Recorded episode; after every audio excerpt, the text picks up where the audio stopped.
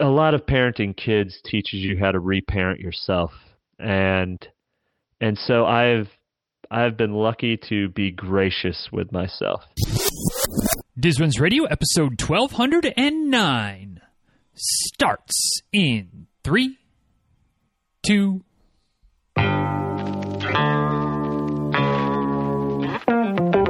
Welcome back to Diz Runs Radio, where I talk with runners from all corners of the running world about running, life, and everything in between. I'm your host, Denny Cray, and it's just about time to head out the door for an easy run and a great conversation. So if you're ready, then I'm ready. Let's get started.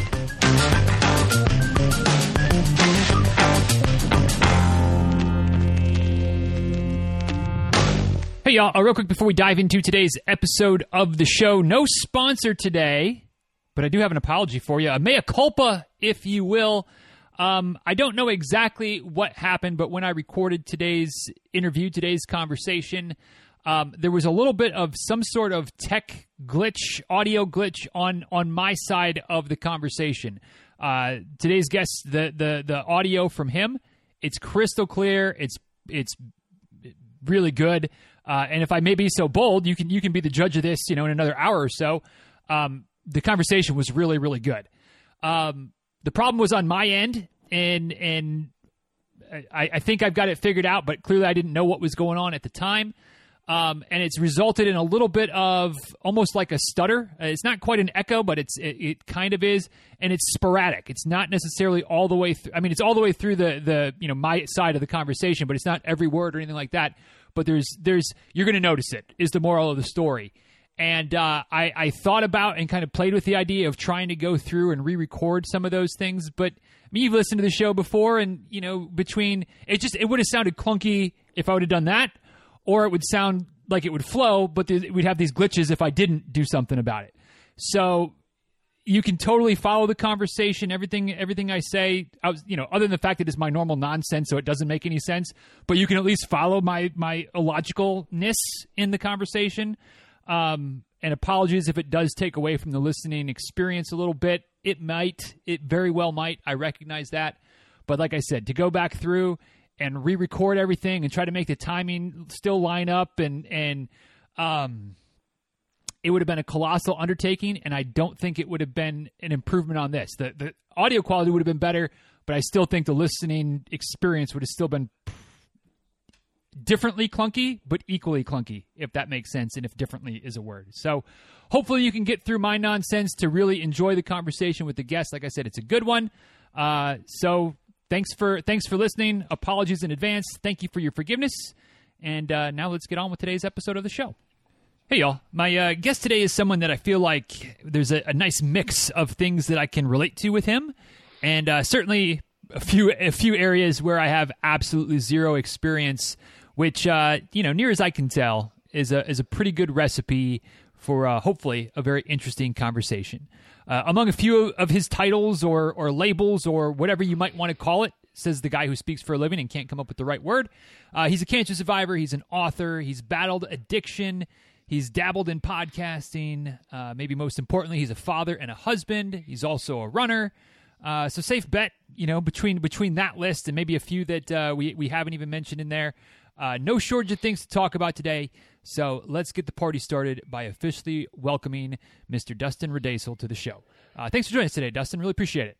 Oh, Denny, it's a pleasure, man. I know I told you off air, but, just for reference point for listeners, I came across your podcast when I was just a person training and looking for something to distract me while I was fresh to logging miles. And so it's cool to be here. And thank you for being gracious with your time, and I'm looking forward to it. Yeah, looking forward to it, and thank you for those kind words, and looking to seeing where today's episode takes us. But y'all, if you want to connect with Dustin, kind of find out more about what he's got going on, which he's got some things going on, kind of fun to follow along as the journey continues. Instagram is probably one of the best places on social media. A little dabble on X here and there, but probably Instagram is the better. But it's the same handle places. And it's just name, which we always appreciate, a simple handle. All the spelling might be a bit complicated. We'll get you through it. At Dustin Riedesel on both Instagram and X, and that's then just like you'd think it was spelled, Dustin Riedesel, Riedesel S-E-L. Lots of fun. Lots of vowels. There are lots of vowels. Some of them sound like the right letter that they are. Some of them sound like maybe it should be a different letter. But one way or the other, we get through it. Dustin Riedesel on the social. And the book, his new book, which is something we're certainly going to be talking about today, titled Looks Like We're Running, An Amateur's Companion to Become a Marathoner. Lots of good stories. We'll talk about that a little bit more as we get there. But, of course, we'll have links for everything today, social media, book links, anything else we talk about that makes sense to link to in today's episode. DizRuns.com/09. We'll get you there. DizRuns.com/1209. So, Dustin, the way we start off each episode was with, what I think is a pretty simple question, because it is a simple question. It's like 7 words long. It's not too complicated, but sometimes the answer is simple and straightforward. Sometimes the answer a little bit more convoluted. But one way or the other, there's plenty of fodder to start the conversation. And it's just to simply ask, what is your favorite to race and why? Yeah, I think it'd be weird if I answered this question. I mean, the book's about marathons, and if I said a different distance, it's like, well, actually, I just really love 5Ks.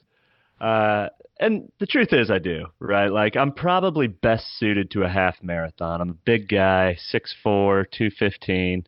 I'll drop about 10, 15 pounds when I'm running a marathon, but it is tough to tackle 26.2 when you've got that much mass to carry. And yet the reason the marathon is my favorite, I've only done 3, but I have found each successive experience with that distance to be something that has evolved me and changed me every time I've tackled it. It takes me up to a breaking point. And this is something another author I really admire, Matt Fitzgerald. Anybody who's done a lot of running has probably come across this stuff. 80-20 running was a big one for me when I got into training. But he wrote a book called Iron War about the early days of the Ironman. And towards the back of it, I'm not going to be able to quote this whole paragraph he wrote, but the essence of it, I was like, that is exactly what I get out of a marathon. And it's this. It's that when you really push yourself to your limits, and a 26.2 pushes me, for a period of time, life really only boils down to like 2 things. And that is, am I going to be the person who keeps going, or am I going to be the person who quits? Everything else gets stripped away, not your job, like even your kids. And you just have to choose minute over minute, mile over mile, that I am going to be the person who persists. I'm going to push through. And for me, when I get to the end of marathons, like those last 6 miles, I'm like, my body's trying to shut down, and it is the most grueling thing I've done with my life. And yet I have always finished, and it helped me build a relationship with myself so that I was proud of my ability to endure. And it's been amazing how that is translated to every other aspect of life I needed, like how to know that I had the confidence to be a father, how to take on complex projects at work. Everything seems to kind of shrink down in terms of its I don't know, the amount of intimidation it gives me. And so for that, I think the marathon for me is irreplaceable. And I'll always love it the most, and it's what I look forward to building up to in any given year. Yeah, it's the whole thing, the marathon, and I kind of chuckled a little bit to myself when you were talking about kind of that last 6 miles, that last K. And I'm sure you've heard this adage by now. You've done 3 marathons. You've been around this long enough to probably stumble across somebody that's something along the lines of like the midpoint of the marathon is 20 miles. Because obviously we can do math here and know that mathematically maybe it's not quite the halfway, not even closer to the 3/4 pole, but that final 10K is just, I mean, it's so hard to explain to somebody who's never run it how challenging that last 6 miles is. Because I remember. Go ahead. I was just gonna say, I remember going into my first marathon. My first marathon was Chicago. I raised a bunch of money and for Leukemia and Lymphoma Society, and put us up in a hotel. It was an awesome experience. But I'm going into it, and there was one person I knew who, at the time, I mean, maybe to this day, was the best marathoner I knew personally. And she had, I think her PR was like 2:45 in Berlin. Nope. And, yeah, I mean, she was just excellent at it. And she, of course, is filled with all this optimism for what my experience is going to be. And she's like, there's something I like to do. I write on my arm before the race 6 names of the 6 people I really care about the most. And when I get there, I stop thinking about myself and I just dedicate each mile to that person. And I focus on them. And I know I'm not going to let them down. And so I go into the race and be like, this is a great idea. But for me, when I got to those last 6 miles for the first time, it was just like, man, I have really let these people down. Yeah, talk about a great suggestion or a great thought in theory that maybe did backfire just a little bit because it's tough. And I mean shoot, and I'm sure we'll get into this some of as we go, but for me at least, that last 10K, it takes me several reps. I don't know that I've still completely cracked it, but I feel like maybe I've started to kind of get to a point where, you know, I get mile 20 and like I'm tired and ready for the race to be over, but like I don't feel like things are falling apart anymore. It's not like a, oh, I did it once and next time is better. Like it takes some serious reps, and of course, but that type of distance, you're not getting those every Saturday. Just going out and running. I'm not running 26 miles every weekend. So it's like, you know, once or twice a year, you go out marathon and like, oh shoot, we gotta figure this out again. We're at mile 20 now. What's gonna happen? Well, if I could ask, how many marathons have you run, Denny? Oh, I don't know. So here's why I hate the question, because I hate the question, but I struggle to answer the question. I've run marathons in 10 states, so there's 10. DC is 11 because geography means DC is not. Three or four marathons in Florida, several Diz and another one in Florida when I lived there. So whatever that is puts me up to 15 official races. But I had a year where I had a goal of running a marathon every month, and they didn't necessarily have to be races. So I ran what I called Shiggles marathons, like several of those months where I just you know, go out the front door and make sure I didn't get back until I was 2 miles deep. And I've done that a few times training for like ultras and things like that. So I don't remember. Maybe I've tried to block some of those out. Like I've done 10 of those. Have I done 8 of those? I've not somewhere in the 25 to 30 range. And then if you throw in a couple of 50K and a 45-miler, you've gone beyond 26 times. But so enough times that I have some experience with, I guess. But only like really racing hard, probably like 5 or 8, because not even every one of those races, but specifically racing really hard. So it's a loaded. It's not an easy number to just rattle one up because there's a lot of nuance. Right. No, and the only reason I'm asking, I have found every successive race to be a wholly unique experience. It's like, of course they're the same in structure, but like I am a different person by the time I get there. And one of the things I like about something that really taps your reserves is, you know, I forget where I heard this, but somebody said the first third of the race is physical. The second third of the race is physical and emotion and mental. And I feel that, like my brain starts chirping at me, like telling me things are hurting. And the last third of the race is physical, mental, and emotional. And you really do. Like I get like crazy, like dad vibes going, like montages of my kids and things they're going to think of me. And like, I find myself like wholly used up by the end of them.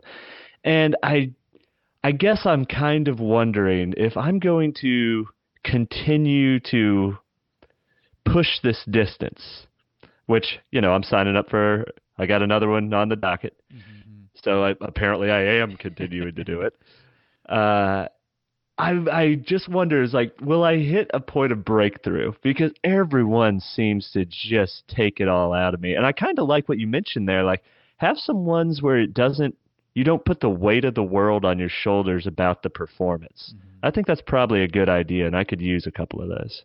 Yeah, it's a different dynamic, Lee. Because sometimes it's especially when you're trained for this race that you know you like you're not necessarily PR in. It'd be a lot easier to maybe slack off a little bit, like, especially for me. Like artists, the hardest run for me are like 17, 20 miles. Because typically I do my long runs solo. And even when I've had times where I've run with other people, it's just like that 17 to 20. It's long, but then you're like, well, shit, it wasn't marathon. Like it wasn't, you know, you don't get like, I don't know, like some level of personal pride or ego or whatever. That's like, well, at least if I 26.2, it's like, yeah, there was another marathon. I ticked another box there, but 20 is like, well, you know, you almost got it. And obviously that scales up and down, and I don't mean to sound too runner snob on that, but it's just those ones are the toughest ones for me mentally. To push through, and again, especially, but slightly more so when I know that this that I'm training for is like, you know, I want to run halfway decent, but I also know that, you know, for whatever reason, whether it's schedule, logistics, or terrain, if it's for hilly course, I'm like, well, I'm not gonna PR. Why am I gonna kill myself for a hilly race when I know I'm gonna be off my PR anyway? Like I might as well just cruise it and have fun. But part of cruising it and having is making sure that you were trained well enough beforehand that you can still not be on death's door from mile 20 to mile 26, 6.2. I'm interested to hear in the future, whether it's the next race or more down the line, when you do a marathon for more of a let's just fun, maybe it's to support somebody else's the first time, like, hey, let's run it in 5 hours. And you're like, cool, let's run it in 5 hours. And how that maybe changes your perspective. The distance, if it changes your perspective, it shows you a different angle on, you know, 26.2. Well, you mentioned two things there that, like, so, you know, I a lot of people would probably say me writing a book about running after only 3 marathons, it's like, well, this is pretty early. But I think that the type of people I really enjoy engaging with, and I've seen it in my friends, and like in the past couple of years, I've had probably 5 or 6 friends who have run their first marathon, and other people run their first half. Like they can see the effect it's had on my life, and they start making changes, and that has been hugely gratifying. I find it incredibly enriching, and I think that's part of what went into the book is like it. It doesn't always stick with people when you read like Meb Keflezighi's autobiography that's like, oh yeah, I could go do this. It sounds impossible. But you mentioned that sliding scale and how all the like, well, this 17, 20 miles just doesn't feel like it used to feel. And I've said that to tons of people about 5Ks, 10Ks, half marathons. I remember what an odd revelation it was to have a half marathon scheduled toward the back end of a marathon build and be like, thank God I only have a half marathon this weekend. And I thought I'd like, if you had told me that 6 years ago that I could feel that way about a half marathon distance, I'd have thought you were a lunatic. And I think the other thing that's interesting that, you know, you kind of said tangentially there was that because you know that you're constantly running, that this is just like part of your life, not every run has to be live or die. That was the second revelation about like getting steady runs is to realize like, hey, good things require hard days. And sometimes it's going to go badly. And I can have grace on a bad day because the thing I know isn't going to happen after a bad day is I know I'm not going to quit. I know it's not over. And so I can show up and make up for that bad day. I'm reading Adam Grant's book, Hidden Potential. And probably bad form to like mention a much better author than me on a podcast. I'm talking about my own book, but I highly recommend it. It's awesome. And one of the things he talks about is how often you just need to fail and have the reps, and that it's not about like maximizing your potential is not about reaching ultimate peaks. It's about how far did I travel from A to B? And for a lot of people who are just starting out running, I love telling them like, hey, if you can put together, it doesn't even need to be like 90 straight days, but like 90 days, 4 times a week, and you're going to feel so amazing when you realize you can run 3 miles consistently and it feels like nothing. Right. And I think that's an incredible gift to people who are just getting started, because to your point, once you realize that, you realize all it is just a matter of time before that 17 to 20 is just another run you do. And the discovery that time and consistency makes you invincible is like just an incredible lesson for life. And it's one of my favorite things about running. And I think it's the main reason I wanted to write the book is like, I felt like I had come across such a significant discovery about myself that I would have felt, I don't know, not ethically irresponsible. That's wrong. But like, I love to write. And so like, this is the best thing I have to write about right now. Let me make a good story out of it and share it with people. Yeah. And it is a good story. And again, looking forward to digging into a little bit more of it. But before we get too close present or too much, let's go back time a little bit. Maybe it's, I don't know how far back in time it is. I remember the exact details, but you said you mentioned a couple times you've done 3 marathons. One of them was kind of in the epilogue of the book. One of them is kind of the book, and then Chicago was marathon. That was kind of in the beginning, or I guess probably technically before the book ish, if you want to follow the timeline a little bit. How long has running been part of your gig, Dustin? I know. Again, in the book, athlete growing up and playing football and ball sports and things like. But where did like running really come into the book? Running didn't really start. My first half marathon was 2018, and that's the first thing I ever trained for. I was 6 months out of chemotherapy when I ran that race. And so I basically wrapped up chemo and tried to get out on the road. And I couldn't even have told you why. I guess it was just a confluence of events, the fact that like running was really hard. That I, like every single person who ever started running, I hated it before I did it. And I just had like a sense that if I could get this thing down and I could rebuild myself through something that I found difficult, that I would have kind of conquered rediscovering myself after a significant life trauma, which was leukemia and 10 months of chemo. And so that's where I picked it up, and I thought I would just hang with it and keep going, but I picked up a lot of other bad habits during chemo too. I basically drank heavily my entire 20s, but during chemo, I didn't have anything else to do. I didn't have any structure in my life, and I was just getting drunk almost every day. So you combine that bad habit with somebody who's like, oh, I have a second chance at life. And now I'm burning the candles at both ends. I am both getting drunk at night and waking up early to run, and I'm just burning myself out. And it was kind of like the spiritual version of running at too high intensity for too long. I get a DUI. My wife draws a hard line in the sand. We'd only been married at like 6 months at this point, which is like, this is not what you signed up for. Like, somebody who's an alcoholic and now bringing legal trouble in when we're trying to have a kid. So it was a lot. So she drew a hard line in the sand, and I went to rehab for 30 days. And that kind of put an abrupt stop to my training, but it also is the very best thing that ever could have happened to my life as a runner.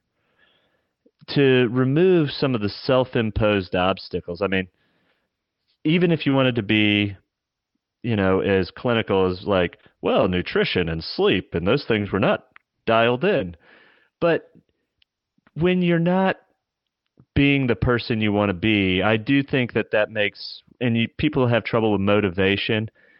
It is very difficult to wake up and run every day, which I saw as an optimized version of myself, when the night before I'm being a severely unoptimized version of myself. So I spent 30 days in rehab, and I say this every opportunity I get.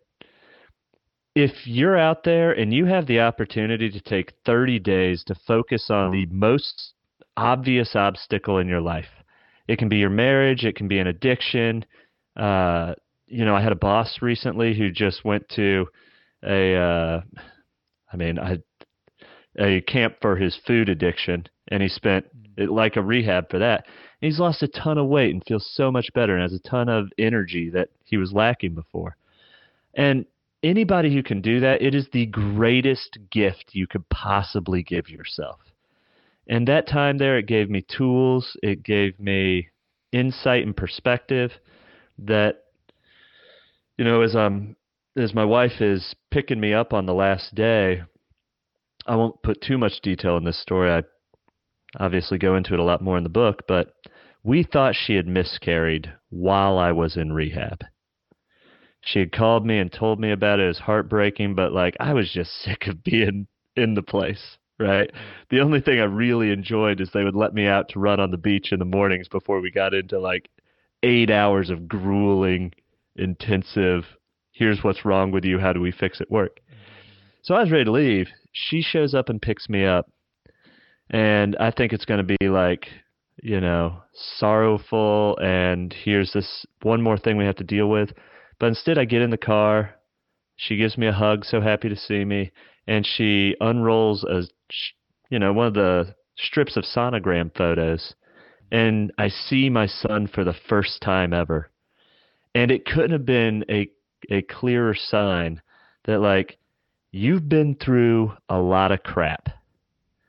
And now is the time to buckle down and see what you're made of. And within 2 weeks, I was signed up for the Chicago Marathon because I hadn't run a lot at that point, but I had run enough to sense the fact that more than anything else, running teaches you what you're made of. For the same reasons that I mentioned the marathon is my favorite race, you are forced to confront your own commitment to your cause. And what the cause is can be abstract. But once you realize that you can stay committed to a cause that you have intentionally chosen, the burden of that choice no longer feels as heavy as it was. You learn how to accept it, how to shoulder it, and even more so probably how to enjoy it. Right. Real quick, and then I'll wrap the story. One of my favorite philosophical perspectives is from Albert Camus, and he tells the story of Sisyphus, who was the king who stole fire from the gods and then was cursed to roll the boulder up the hill for eternity, never reaching the top. And Camus says that this is exactly what human life is, but you have to imagine Sisyphus happy. He loves rolling the boulder up the hill. And I think that's probably as much as anything like what running has taught me is that the burden voluntarily chosen ceases to become a burden at all.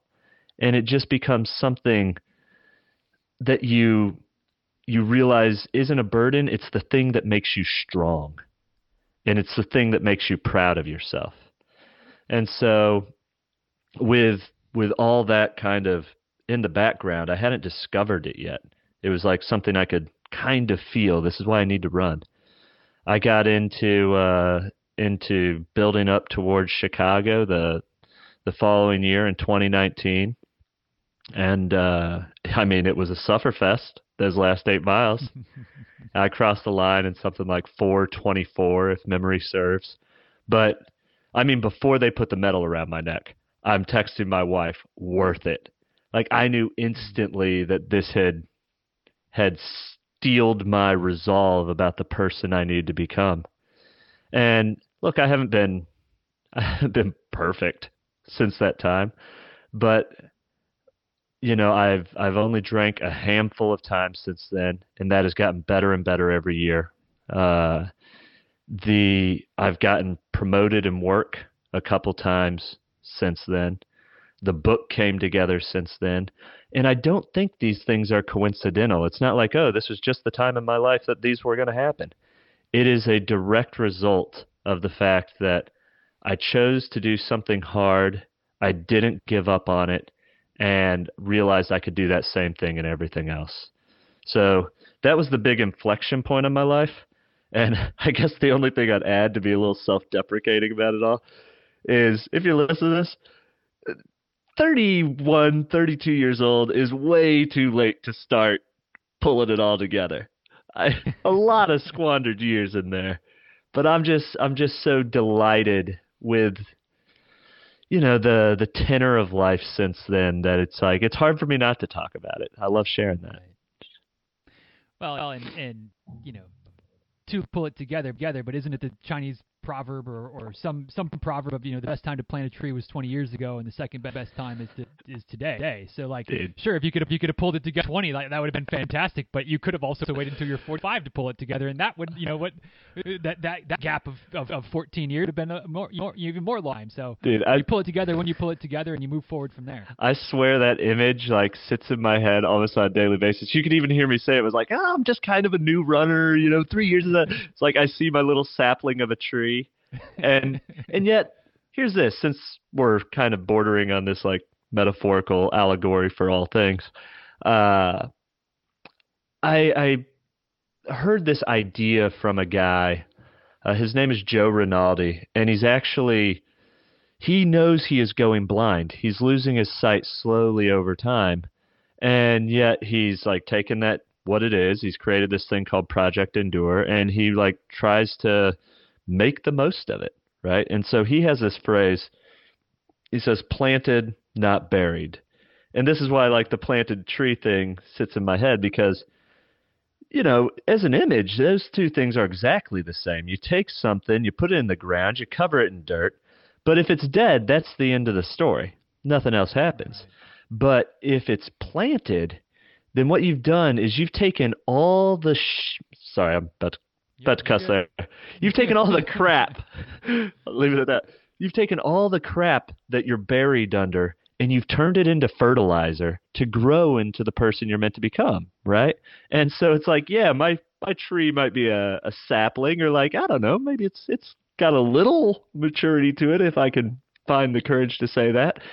But it's growing, and it's only growing because I realized that those things, the unfortunate circumstance, did not need to be the end of the story.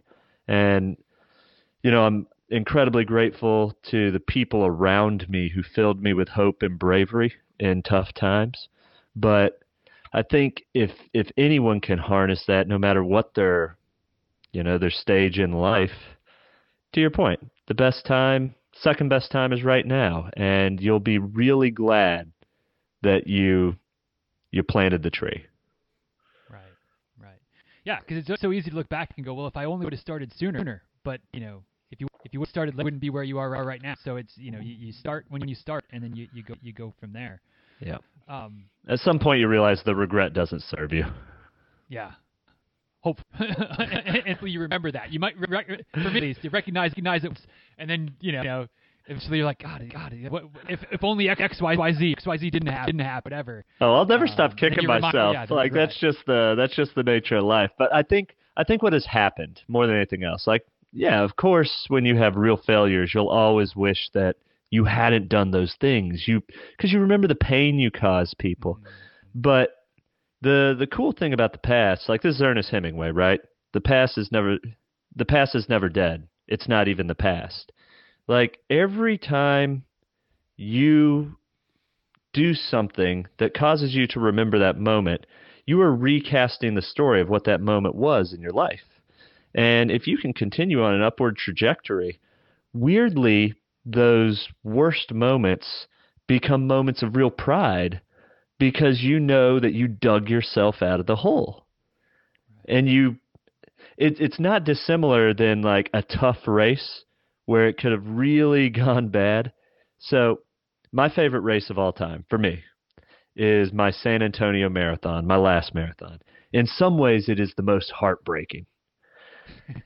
So I had trained for this thing, and it was the first time I felt like I put together a complete solid training block. I had multiple 50-plus mile weeks under my belt.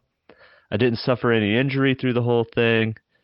Had a good lifting routine. Maybe I finally understood hydration, maybe. And I'm in it, and yet still at around mile 16, I feel like the little pulse in my leg. I know a cramp is coming. And so I try to slow down, manage the workload, and I figured, like, hey, damn the torpedoes. I take every piece of salt and fuel I have on me. I was like, it is going to get in the system, and we're either going to hold these cramps off or we're not. And I just meter my pace out over the next 3 to 4 miles so that when I get to mile 20, I am at a 9:09 average. And for those who don't know, on 4 hours, dead on 4 hours. So that was my goal. I want to break 4 hours, and I'm dead on. And it's like, okay, if I can run these last 6.2 as fast as I ran these first 20, I'm going to do it. And this is it. And, I grind out those next 6 miles. I try to pace it. I'm a little too slow the first one, a little too fast the second one. I hit a cramp in like mile 3 or 4 of those last 6, and I give myself a 10 count to stretch it out. Just like pull it together, man. It's a mental war. And with 1 mile left, I'm at my average pace on my watch is 9:11. So, like, I do the math real quick, like, what's it take to decrease 2 seconds? Like, about a minute? Like, if I can run this in 8 minutes, I can do it. And I know for a fact I gave it my all. And I think that's what makes me really proud of it. Like, I did my best to solve it. I took some bad beats, but, like, I really poured it all in. And I run that last mile in 8:01. I don't know what the 0.2 was, but I was trying to haul the same pace all the way through it. And I crossed the finish line, and when I finally scanned my official time, 4 hours, 36 seconds, which is, even today, I have a hard time, like, wrapping my head around it. But I think the knowledge that I ran the race well, and that I did not quit, that I... When confronted with, like, a really difficult obstacle, I mentally solved it. I didn't emotionally checked out, and I physically poured myself into it. And sorry to ramble, Denny, but this last thing, as a guy who's laid on his deathbed, I get fairly obsessed with, like, those last 15 seconds before I die. Like, how am I going to feel? And I think about Kobe Bryant in the helicopter all the time. Like, he knew he was going down. His daughter was there. Was he able to, like, face that moment with a full heart? And I think there's 3 questions that life kind of boils down to. It's like, did I try my best? Did I make wise decisions? And did I treat others well? You know, strong, smart, kind. And I think the race, because it is that 3-pronged thing, like, it's a physical, mental, emotional challenge. I think it does a great job of teaching you all those aspects of how to, like, stay engaged and pull them all together. And so San Antonio was the first time. It's like, you know, I didn't hit that race time. I didn't hit my A goal, but it's the best I ever ran it. And at no point did I despair. And so that, I probably could have just said this straight up at the front, but that's why the marathon's my favorite, man. And and to feel that assuredness that I can summon that version of myself is just so comforting. Yeah, and it's crazy to me. And I have a similar story. I won't everybody with it, but it's a marathon goal where I wanted to go under 145, and I was 145 like 04 or 05. I mean, right there. Gosh. But the point being that I want to say I've gotten over it, and I have. I've missed that time since then. But like even I would tell myself if I was up, there was still, you know, when the story would get told, or somebody would ask, what's your half marathon PR or whatever, whenever it come up. There was that little bit of like, I mean, I ran a great race. It was kind of those almost where I like the A goal was kind of made up on I, because I was like, damn, I'm things are going well. Like, let's push it a little bit harder and see what happens. And so you set 145 and you come up just close. And then for me, it was always it was day. So you stopped water over your head one time. If you would have just done that while you were running, like literally stopped to pour water over my head. If I would have just poured the water I was running, that probably would have been the 5 seconds right there, and I would have been 1:44:59. And so you just start to, like for me at least, not that I was beating myself up, but there was always go back to regret a little bit, or just kind of that second guessing, that what if, what aboutism. But if I would never think to poke holes in your story or anybody else who misses their BQ by 3 seconds or misses their time goal by a minute or two, even, because there's things that happen. But I guess the point that I'm trying to get back to is you talk about the kindness piece and especially having kindness for yourself, because it'd be easy to have extend that kindness to others, or at least it's easy for me to extend that kindness to others. Yeah. But trying to hold myself like perfect standard. I know that I'm human and I'm not going to be perfect, and there's always going to be, even on a day that I crush a PR, it's like, well, shit, I could have taken off two more cents here. I could have. It's never good for goodness. And so I love that idea of having that kindness and how it ties into the physical, mental, and emotional of the marathon, or just anything in life that you want to tie those things into. Yeah. Where it's like give the kindness, give grace to yourself that you'd give to somebody else, and kind of almost want to think about, wouldn't the world be a much better place and gave ourselves as much grace as we might give to other people sometimes? Dude, we all need it. That's a fact. I was gifted this perspective a little bit. The fastest runner I've ever known is a guy named Sandy Roberts. He lives here in Raleigh, started a nonprofit called Sir Walter Running, and he puts on an event every year called Sir Walter Miler. And every year, almost the North Carolina state record for the mile is reset. So it's a really cool thing. He got into it because he was a great runner in his youth, like a prodigy, and, ends up on like a full contract at Georgetown to run cross country, full, what do they call that? That's it. You're with it. And anyways, like as he gets older, he's like, man, I would really love to break the 4-minute mile. He tries for years, and the fastest he ever ran it was 4 minutes, 1 second, and like point whatever. Mm-hmm. And 1 second. And he just couldn't shave it, no matter how hard he tried. And nobody is looking at that guy and being like, what a loser, what a failure.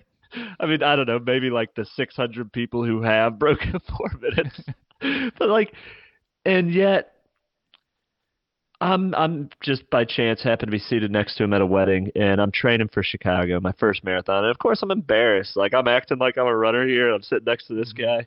And so I'm making like self-deprecating jokes about it.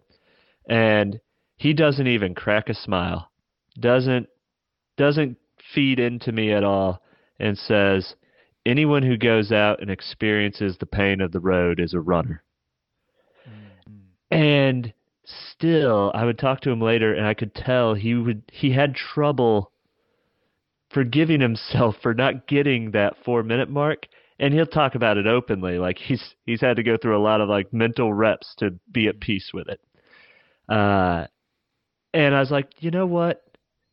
I admire the hell out of this guy and what he's able to do, like on the road, on a track, and I would never judge him. And the fact that like he heard about my I think he asked me like what my weekly mileage was like leading up this marathon. I was at like 24 miles a week, and he knew, right? He's like, dude, you got so far to go, and yet he didn't belittle it. And I was like, that is exactly the way to be, and I guess I'm lucky that kids came into the picture around the same time that I started training for marathons, because, a lot of parenting kids teaches you how to reparent yourself. And so I've been lucky to be gracious with myself. And at times I probably could be a little bit harder on myself to make sure I'm like hitting those speed days harder, But I never want to create an enemy out of running. And so I forgive myself the hard days. That's probably good. I think that and maybe this is one of those, I say it, so hopefully I will hear it, because it'd be a lesson that I need. But if push comes to shove, probably better to err on the side of too much grace than not enough, and too much forgiveness, especially of oneself, but maybe, you know, maybe even to the broader sense, to the broader world, like, yeah, wars don't usually get fought because we're too nice to each other, you know, that type of thing. No, 100%. I mean, here's the thing, right? I named the book An Amateur's Companion, and I did that very intentionally. Like, I'm not an expert, and I'm not a guide. I'm just somebody who's out here trying to figure it out, just like most people are. Because the thing that becomes abundantly clear at some point for almost everybody is life is an amateur event. I'm a first-time dad. Right. I'm a first-time runner. I'm a first-time everything. And, like, even the things I get really good at, like, I don't know how far the finish line is. Like, I hope that I am writing books for the rest of my life. I love it. It enriches me to the ultimate degree. And I have no idea how good I can get. I have no idea what topics I'm going to cover. And so I'll probably always feel like an amateur. Like, that's kind of the magic of it. It is a tool for self-discovery.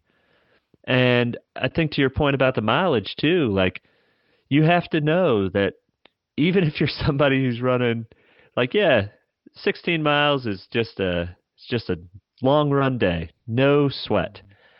You know, there's guys out there that run 40-mile days, and it's just like long workout of the week, right? Mm-hmm. And so we're all just kind of figuring out what works best for our scenario and the things we need to get out of life. There's a chapter in the book called The Goal is Success. And a thing I really try to emphasize there, and it's early. It's like chapter 2 or 3. Because what everybody needs to understand when they get into something audacious, like a marathon, is there is only one version of success. We all face it, and that's peace of mind. And if through this journey you can find peace of mind, it's the greatest gift you can give yourself. So it doesn't make sense to, like, hey, I've never run a marathon before, 3-hour goal. Like, that's going to be hugely daunting, you know, but, like, you try to find the tension in that. Like, what is something that will push me but not crush me? And if you can dial that in correctly and pursue it doggedly, like, look, I still haven't hit it. 3 attempts. I have not run it under 4 hours. And yet I have an abundance of peace of mind compared to where I was at 7 years ago. Right. And so I would encourage anybody who's getting into it or even, like, beating themselves up about where they're at currently is, like, take a step back. It's almost 2024, right? You're talking about this now. People are reassessing, what are my running goals for next year? Take a step back, like, be honest with yourself, and find the line that will grant you the most peace of mind, and like, refine the joy. That's another thing in Adam Grant's Hidden Potential book.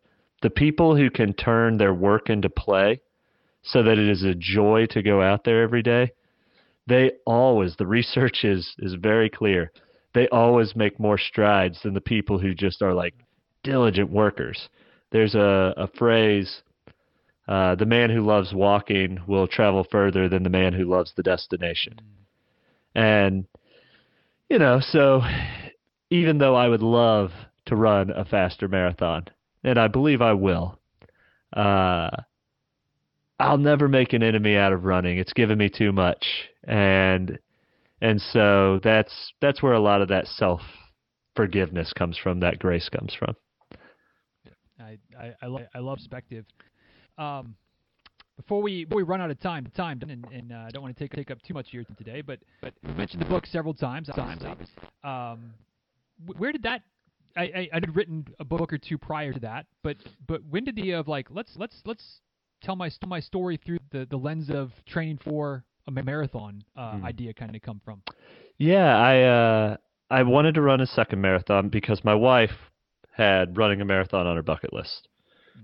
She had just had our second child, and it seemed simultaneously a good way to, like, well, I'll get back in shape and I'll reclaim my identity.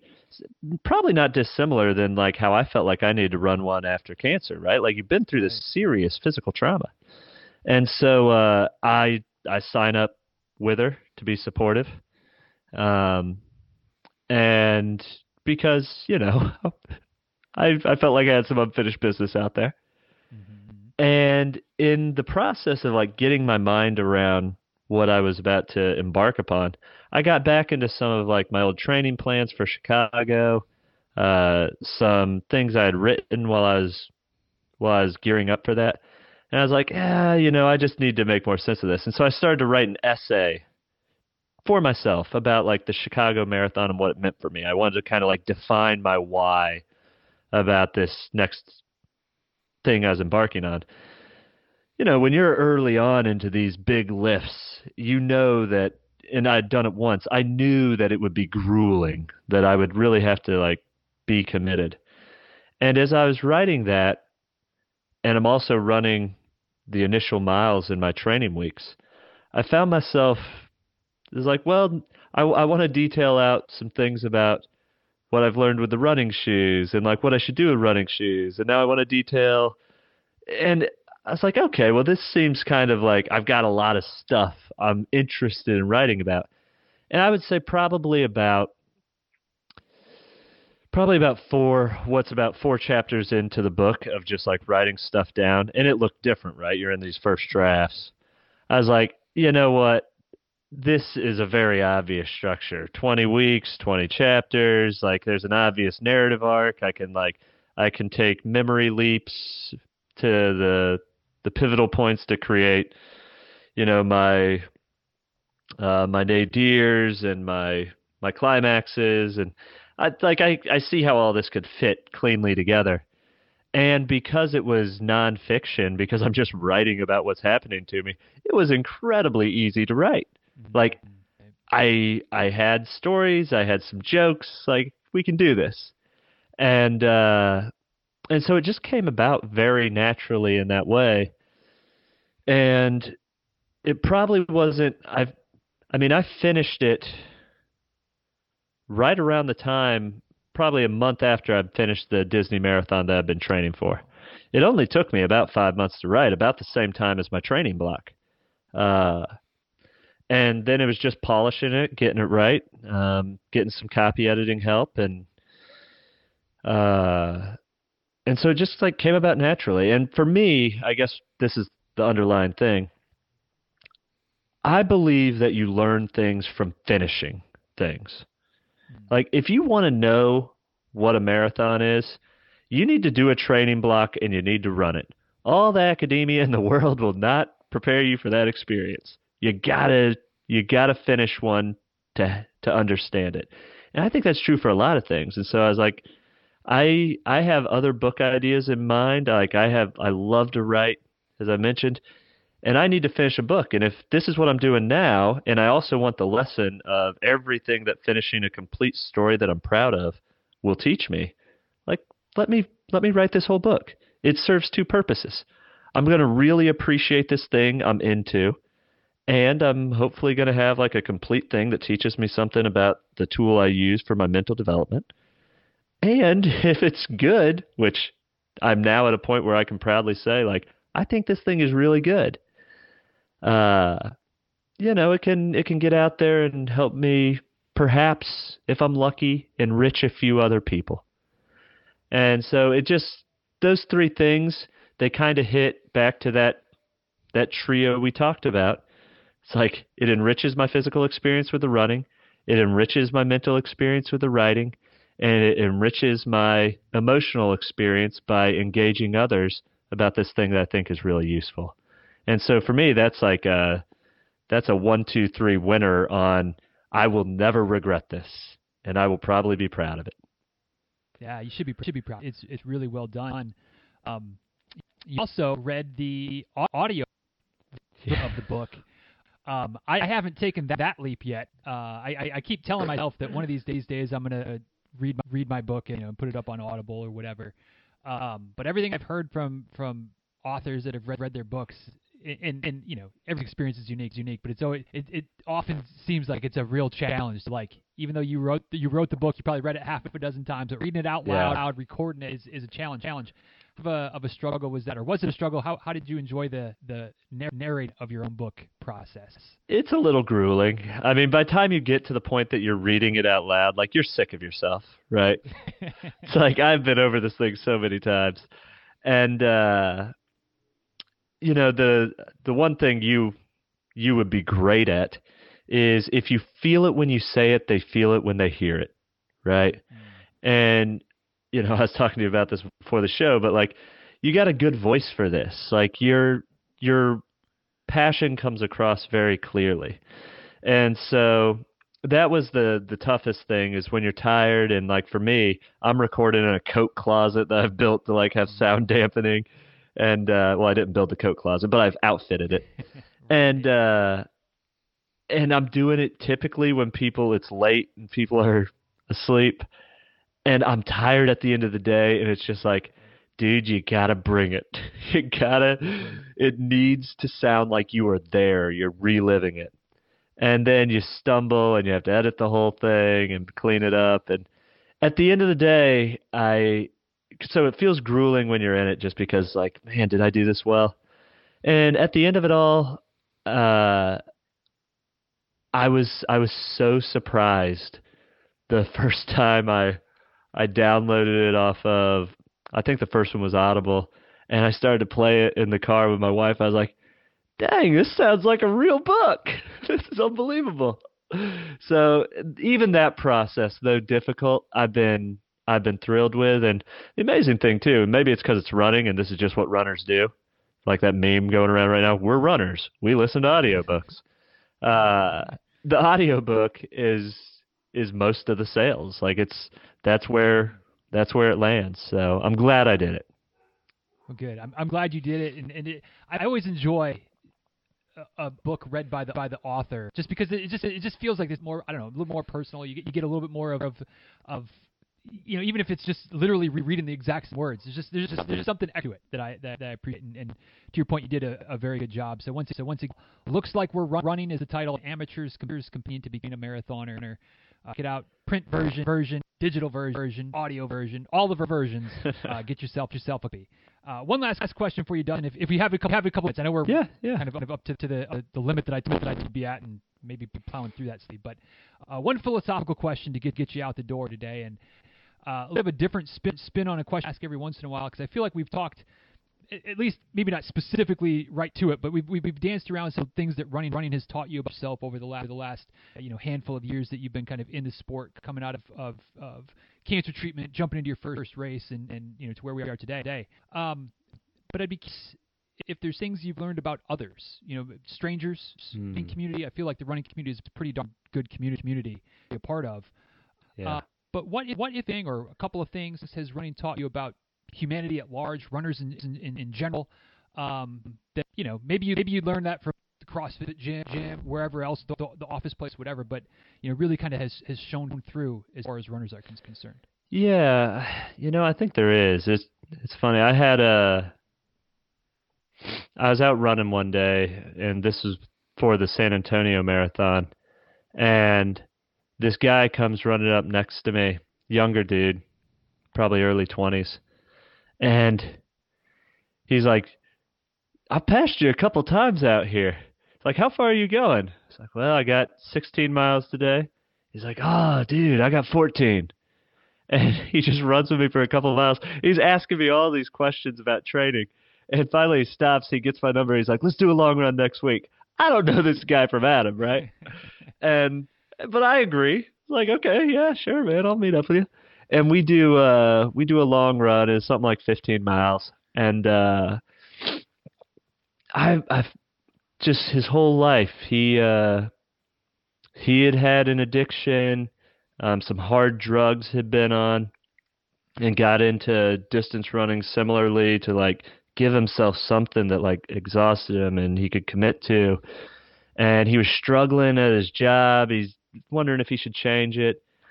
Long way of saying, he to me is like a case study of a thing I come across time and time again, when people talk to me about the running, it is rarely that they're talking to me about the running. There is something else going on in their life. It's like they have let themselves drift to a place that they aren't in love with, and they feel they can sense that they need to become the engine of their own life in some way. And for some reason, the physical challenge goes with that. People are like, well, it's like a movie montage. I'm going to get up early, I'm going to hit the road, and then like I'll be dedicated to my work. And they think they can pull it all together. And exercise always seems to be part of that mix. But I guess all that to say, the people I've come across that have an interest in it just taught me that we're all going through a struggle. And it can be major, it can be minor, but there is almost always something that is not ideal in our lives. And to a point you made earlier, to have grace for that and to not judge. The thing I say often is I want to measure less and relate more. If I can imagine what it is like to be that other person, and instead of getting caught up in like, oh, they're that fast, or they make that much money, or they have this many followers, that tells me nothing about them, right? And you get lost in those things, and all it does is comparison is the thief of joy you to death. And so it's weird that running has brought me around to that, but I think it goes back to Sandy telling me, anybody who's experienced the pain of the road is a runner. And it's like, yeah, we're all the same. We suffer differently by degree, but not in kind. We all struggle. We all want.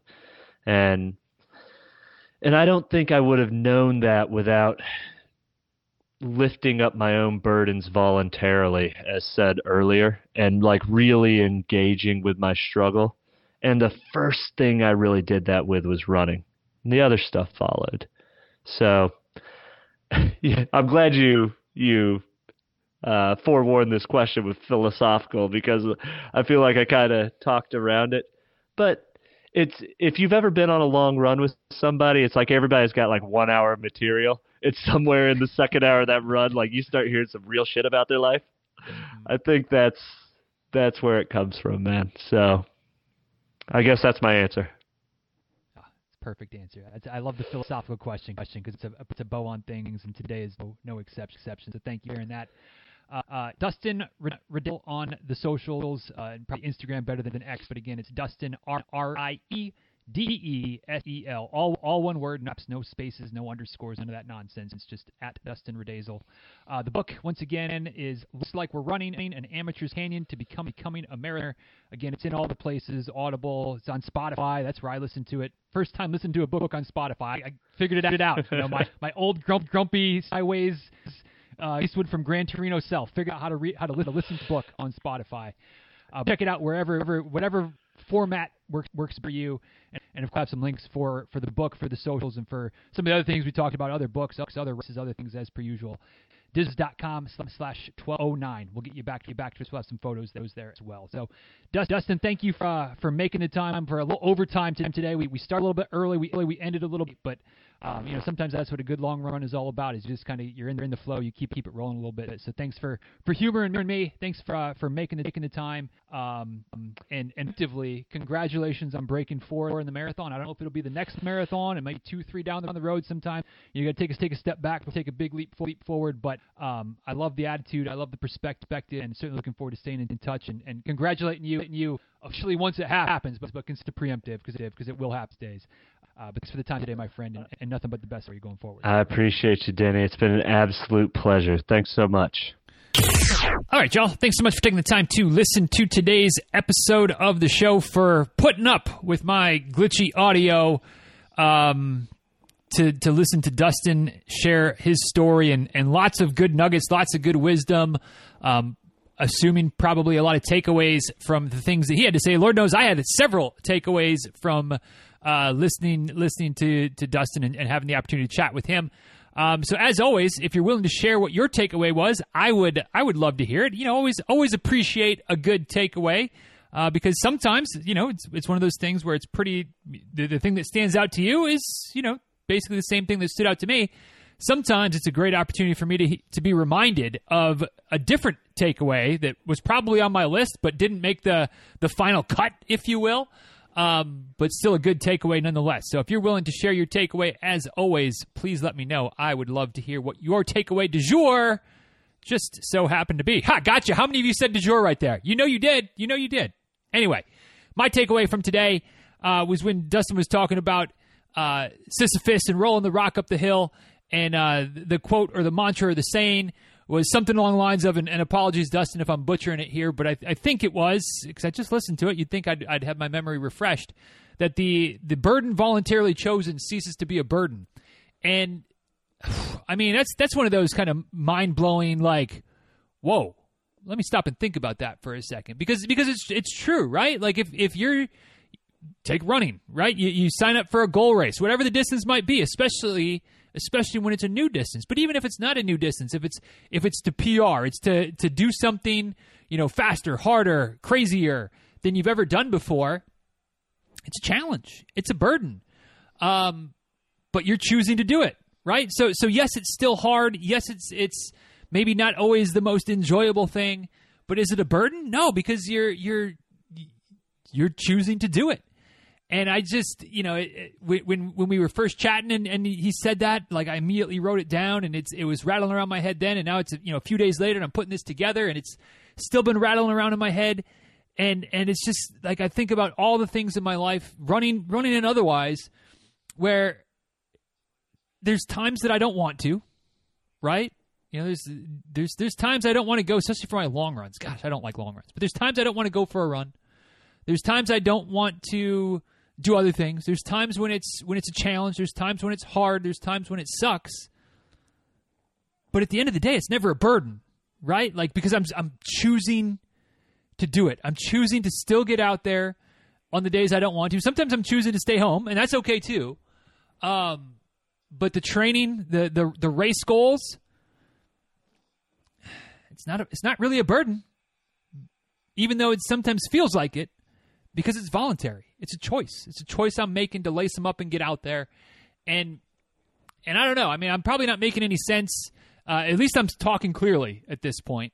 But gosh, that's a good quote and a good reminder when the things that we choose to do are difficult, it's still our choice, right? And maybe Sisyphus didn't have the choice to not keep pushing the rock up the hill. Maybe we have the choice to not do whatever it is that we're doing, but come on, if we're talking about running, at least, I mean, I guess we've got the choice to not run, but is that really a choice? Is that really a choice that you're going to make? It's not a choice I'm going to make. So, you know, we'll get it done, maybe not love it, but at the end of the day, choosing to do it, so it's not a burden. I don't know. It probably made zero sense. I don't know that it makes sense in my head, but that quote is still rattling around, and that's a good one. It's a good one. So what stood out to you? Maybe something that you can verbalize better than I can verbalize my takeaway from today. But one way or the other, whatever it was that stood out to you, if you're willing to share it, I would love to hear it. At DizRuns on Twitter, at DizRuns on, I guess it's X. I got to stop saying that. At DizRuns on X, at DizRuns on Instagram, at DizRuns on Threads, at DizRuns on the social medias. That's the easiest way to say it. But feel free to tag me in a post there or slide into the DMs. Always love to hear your feedback there. Of course, if you want to shoot me an email, it's DizRuns@gmail.com. And if you want to head back to the show notes for today, where we got some photos of Dustin. Of course, we got links from things we talked about today, books and other various bits and bobs. Of course, there's the show notes, or, you know, there's the write-up that Ellen always does a great job with. And, of course, down there at the bottom of the page, past some links and some other tomfoolery, is the comment section. Feel free to fill that in to your little heart's content, sharing what your takeaways were. And once again, that link to get you there, DizRuns.com/1209, DizRuns.com/1209. Make sure you buy a copy of Dustin's book too. It's a good one. And I would say, I don't think I said this in the recording. Maybe I did, but get the audio version. You know, like I'm a sucker for having a book in my hands, but a well narrated audio book that's not super dense in terms of like lots of. For me, at least, I can't do like super dense educational audiobooks, but something that flows and is well read. And that's what Dustin's book is. So grab an audio copy is my recommendation, but grab a copy one way or the other. Of course, we'll have those links in the show notes today as well. So let's wrap this one up, y'all. Once again, no sponsor for today, but thanks again for putting up with my audio nonsense. It has been corrected. I like to think it won't happen again. I mean, I guess I can't guarantee that because I didn't think it was happening this time. But procedures are now in place to try to prevent it from happening in the future. And maybe, just maybe 2024 will be the year that I get a new computer, since this computer will then be 10 years old. Maybe it's time to upgrade the technology. But one way or the other, thanks for putting up with the glitchiness. I appreciate it. And I'm confident in saying that Dustin carried the conversation enough that it was worth putting up with me. But anyway, thanks for the time. Thanks for the attention. Thanks for taking Dustin and I with you today. Until next time, y'all, be well. Take good care. Thanks again for listening. And we'll talk soon, all right? Later, y'all.